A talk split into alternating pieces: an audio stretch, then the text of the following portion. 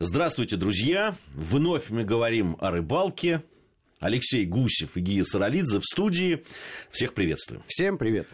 Сегодня пойдет речь о месте, которое хотят посетить не только рыбаки. Наверное, я не знаю ни одного своего знакомого, который бы не хотел побывать. И речь идет не только о рыбаках, которые живут на территории Российской Федерации, но и обо всех рыбаках в мире. Но об этом месте точно знают, наверное, в любом абсолютно уголке мира. Не будем тянуть интригу, это озеро Байкал. Озеро Байкал, да. На самом деле это настоящее озеро, в отличие, допустим, от Каспийского моря, которое по географическим понятиям, безусловно, является озером, но, тем не менее, называется морем. Вопрос, почему? Вода соленая. Я думаю, что в быту соленая вода, безусловно, ассоциируется с морем. Ну и, и большое очень. Да, но вот Байкал – это типичное озеро с огромным количеством воды. Именно там располагаются самые большие запасы пресной воды в мире. Что мы знаем из Курсы географии верно. за седьмой класс, по Ну и, конечно, рыбаки думают, что там находится самое большое количество рыбы. Ну, раз много воды, значит много рыбы. А это из теории рыболовных заблуждений. Правда? Это, это не так? Вот на самом деле я на Байкале не был. Это вот одно из э, многих мест. Ну, значит, у тебя все впереди. Карте. Это на самом деле большое счастье не быть на Байкале и иметь возможность там побывать. Я бывал на Байкале и зимой, и летом. Могу сказать, что это действительно очень любопытное место. Но вот э, с точки зрения рыболовной это не совсем рай. Скажу честно. Дело в том, что воды там много, но не вся она населена.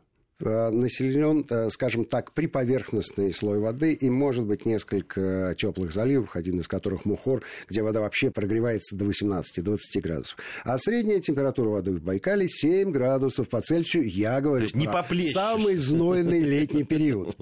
На самом деле там не купаешься, а зашел-вышел. Даже не вышел, а вылетел пулей. Соответственно, и рыба не вся приветствует такую температурную ситуацию, и рыбы там немного скажу вам честно. Куда больше рыбы в реках, которые впадают, впадают в Байкал. И в основном рыболовы стараются посещать эти места для того, чтобы насладиться рыбалкой ну, именно там. Если они едут именно за рыбалкой. Но все-таки есть ну, классическая рыба байкальская. Самая известная. Самая известная, да. А, безусловно. А, священ, священный Байкал, да. да, славный корабль, амулевая бочка. Бочка, она сделана не из омуля, омуль находится внутри. И фактически бочка – это некий баркас, на котором этого омуля перевозили и добывали. Омуль действительно записная байкальская рыба, это эндемик, никуда она оттуда не выходит, хотя омуль живет и в других местах. С омулем любопытная история. Дело в том, что омуль – это родоначальник всех сиговых рыб. Так сказал мне один профессор, который занимался... Ихтиолог, я надеюсь, профессор. А вот и нет.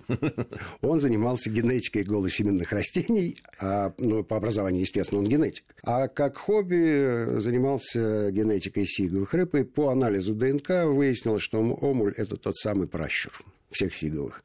За что им большое человеческое спасибо. Опять у нас э, какая-то Но... призовая игра в стране состоялась. То, что умуль, безусловно, вкусная рыба, может быть, да вообще сиговые, наверное, одна из самых вкусных рыб, на мой взгляд. А, у тебя просвещенный это, взгляд, я с тобой согласен. Это известно.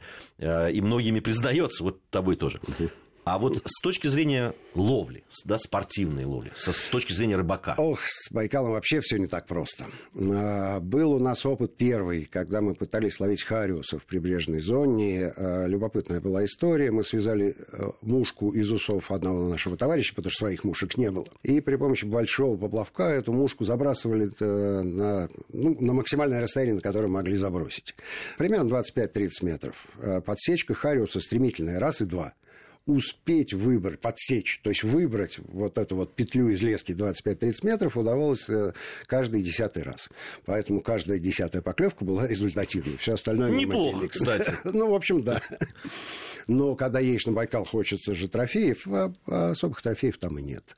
А вот омули ловят э, примерно как селедку. Омуль живет, э, хоть это и пелагическая рыба, но не у поверхности воды, поэтому приходится опускать снасточку на довольно значительную глубину, а там как повезет. Нам не повезло.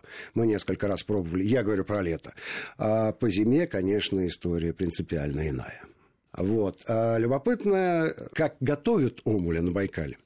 Дело в том, что э, сами местные жители э, предпочитают его есть с душком. Объяснение этому простое. Ферменты быстрее э, усваиваются организмом. А, как мы знаем, там живут буряты и прочие северные народности, у которых проблемы с тем, с расщеплением ферментов.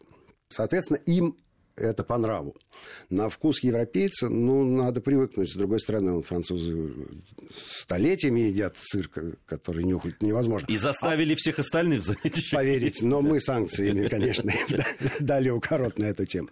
Вот. В общем, омуль действительно э, выдающаяся рыба, в том числе и по вкусовым качествам, но если воспринимать его как объект спортивного рыболовства, то можно сказать про это с большой натяжкой про лето и абсолютно уверенно зимой зимой. Дело в том, что зимой происходит буквально заготовка омуля, при этом рыболовами-любителями. А вот летом-то заготовка происходит э, рыболовами промысловиками, которые сетевым способом э, довольно большое количество омуля вылавливают, ну а дальше... Это главная вступает. промысловая рыба Байкала? А, полагаю, что да, но хариуса трудно назвать вообще промысловой рыбой, а потом он не очень стайный, он рассредоточен по территории, по огромному зеркалу водоема, и найти его довольно проблематично. А вот омуль, он все-таки держится компактными, ну не стаями, не скажу, стаями их теологи меня сразу поправят, они не любят, как-то путаются в терминологии, это стадо.